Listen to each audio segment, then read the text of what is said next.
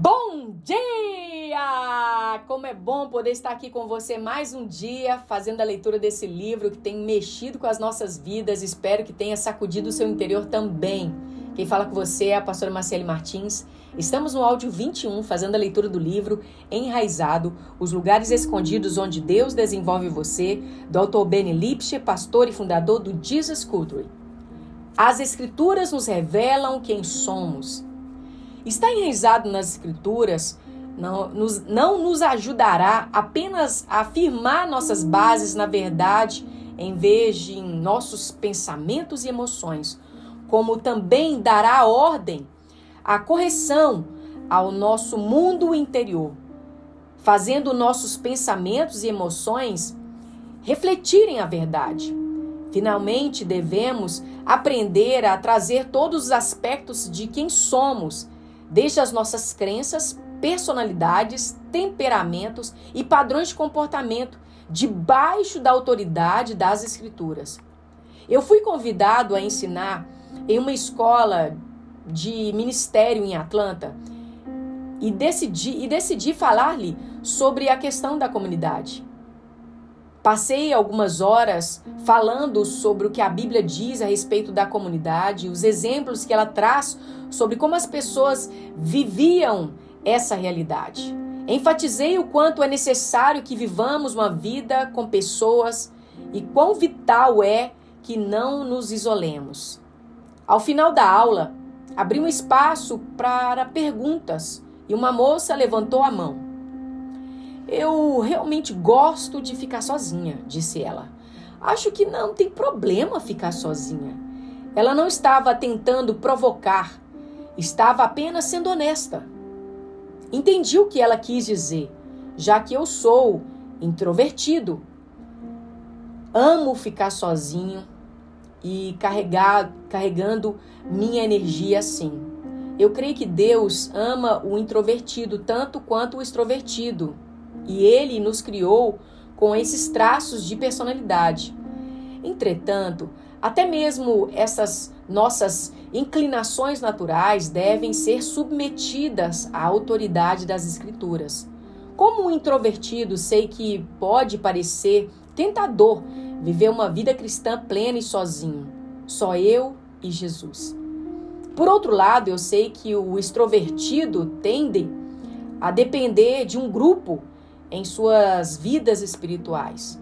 A Bíblia corrige essas duas tendências, ensinando que devemos viver nossa fé em comunidade e desenvolver relacionamentos que exigem responsabilidades, mas que também devemos ter um tempo a sós com Deus regularmente e desenvolver uma vida devocional. As Escrituras não acabam com as nossas inclinações ou temperamentos. Elas nos mostram que podemos expressá-lo de maneiras saudáveis. Depois de explicar isso, disse a moça: ah, Eu tentei exemplificar as escrituras para você. Você não precisa acreditar em nada do que eu falo. Mas se quiser cre crescer em Deus, precisamos saber que a escritura diz sobre os planos e ordens de Deus para a sua vida. Construa seus pensamentos em torno do que a Bíblia diz e nada mais. A verdade das Escrituras trará saúde e ordem às nossas emoções. Elas têm muito a ver com aquilo que meditamos e acreditamos. Se quisermos ser capazes de confiar em nossas emoções, então, refletindo a verdade, então devemos explorá-la a verdade da palavra. É muito comum pessoas experimentarem fortes emoções com relação a algo negativo, que pensam sobre si mesmo ou sobre Deus. Ah, acho que Deus está bravo comigo. Acho que Deus está decepcionado. Acho que Deus está irado. Ele não vai cuidar de mim. Não há mais esperança. Todas essas frases são mentiras. Não importa o quanto reais elas pareçam. Se quiser alinhar suas emoções com a verdade, você precisará buscar a palavra, o que Deus diz e pensa sobre você. Você sabe determinar o valor de algo? Descubra o maior preço que as pessoas estão dispostas a pagar por aquilo. Se eu quiser saber o quanto vale minha aliança de casamento, eu posso perguntar pra, para as pessoas: quanto vocês querem pagar por isso? A maior oferta determinará o seu valor. Da mesma forma, quando lutamos para saber nosso valor, devemos olhar para as Escrituras e ver o quanto Deus está disposto a pagar por nós. O preço pago foi tão imenso que não conseguimos imaginar. Ele pagou o preço de se tornar um de nós, servindo-nos, sofrer por nós, morrer por nós e ressuscitar-nos com Ele. O testemunho do quanto Ele valoriza cada um de nós é o que Ele pensa sobre nós, é impactante. Se quisermos saber um bom lugar para começar a ler sobre isso, vá para Romanos 8. Portanto, agora já não há condenação para os que estão em Cristo Jesus, sabendo que Deus age em todas as coisas para o bem daqueles que o amam, dos que foram chamados de acordo com o seu propósito. Que diremos, pois, diante dessas coisas? Se Deus é por nós, quem será contra nós? Aquele que não poupou o seu próprio filho, mas o entregou por todos nós. Como não nos dará justamente juntamente com ele e de graça todas as coisas? Mas em todas essas coisas somos mais que vencedores por meio daquele que nos amou, pois estou convencido de que nem a morte, nem a vida, nem os anjos nem demônios, nem o presente nem o futuro, nem quaisquer poder, nem altura, nem profundidade, nem qualquer outra coisa na criação será capaz de nos separar do amor de Deus, que está em Cristo Jesus, o nosso Salvador. Romanos 8:1, 28, 31 a 32, 37 a 39. Isso é apenas parte de um capítulo desse livro maravilhoso. Se isso não o fizer sentir algo, você não está lendo direito. Deleite-se e medite nisto até que comece a ter esse sentimento.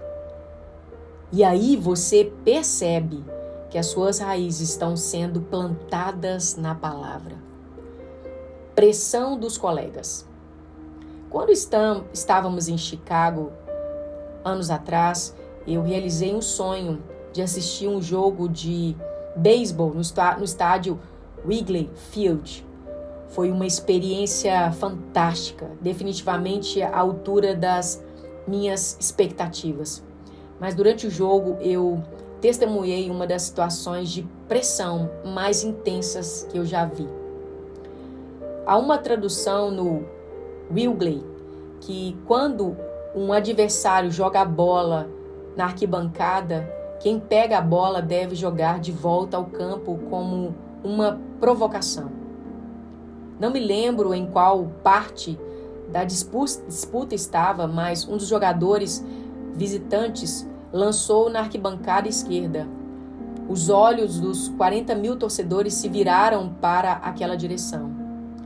Eu não conseguia ver o que estava acontecendo do meu, do meu lugar, na parte superior, mas aparentemente alguém pegou a bola, pois a torcida toda começou a gritar: joga de volta, joga de volta, joga de volta. Segundos se passaram e a pessoa com a bola não lançava a bola para fora. Os gritos continuaram mais um pouco e então, de repente, transformaram-se em um coro de vaias. Nunca ouvi nada igual. Aquelas vaias eram ensurdecedoras. O pobre torcedor se segurou por 15 segundos. Então, com a tensão chegando ao seu ponto máximo, todos viram a bolinha indo direto, indo direto para dentro do campo. E o lugar explodiu.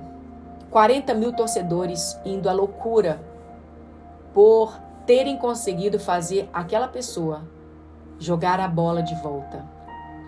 Na sociedade é muito du a nossa sociedade é muito dura quando se trata de crenças. Existem muita pressão para nos convencer do que é verdade. E ela se sem, ela sempre baseia em sentimentos. Ah, não sinto que isso seja de Deus. Não consigo imaginar que Deus quisesse isso. Se não tivéssemos nossas raízes firmadas na escritura, estaremos encrencados quando a pressão dos colegas quiserem nos convencer de que é verdade. Um dia acordaremos e perceberemos que deixamos de seguir Jesus e passamos a seguir as vozes da multidão. Se nós não devemos resistir à pressão da sociedade, como também devemos fazer a força contrária com a influência do reino. O que é a nossa obrigação? Então precisamos aprofundar nossas raízes na palavra. Nós vamos ficar por aqui. Que Deus abençoe você. Com grande expectativa para o próximo áudio. Que Deus te abençoe. Em nome de Jesus.